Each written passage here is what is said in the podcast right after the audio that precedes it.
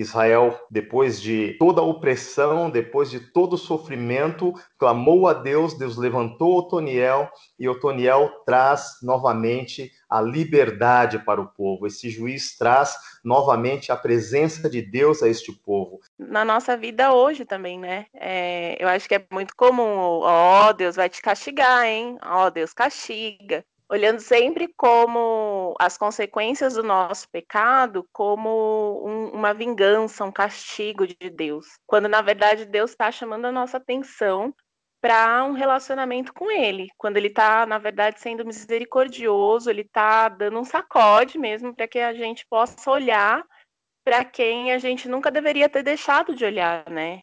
Que é para Ele. Todo o Antigo Testamento e agora, né, a gente estudando aqui Jesus sempre apontando para Jesus, para a necessidade de alguém que realmente nos, nos salve, nos liberte e nos perdoe né, e nos cure de forma definitiva. Né? Não é algo que vai ser cíclico. Nós somos cíclicos, né? nós temos aí os nossos períodos de povo de Israel.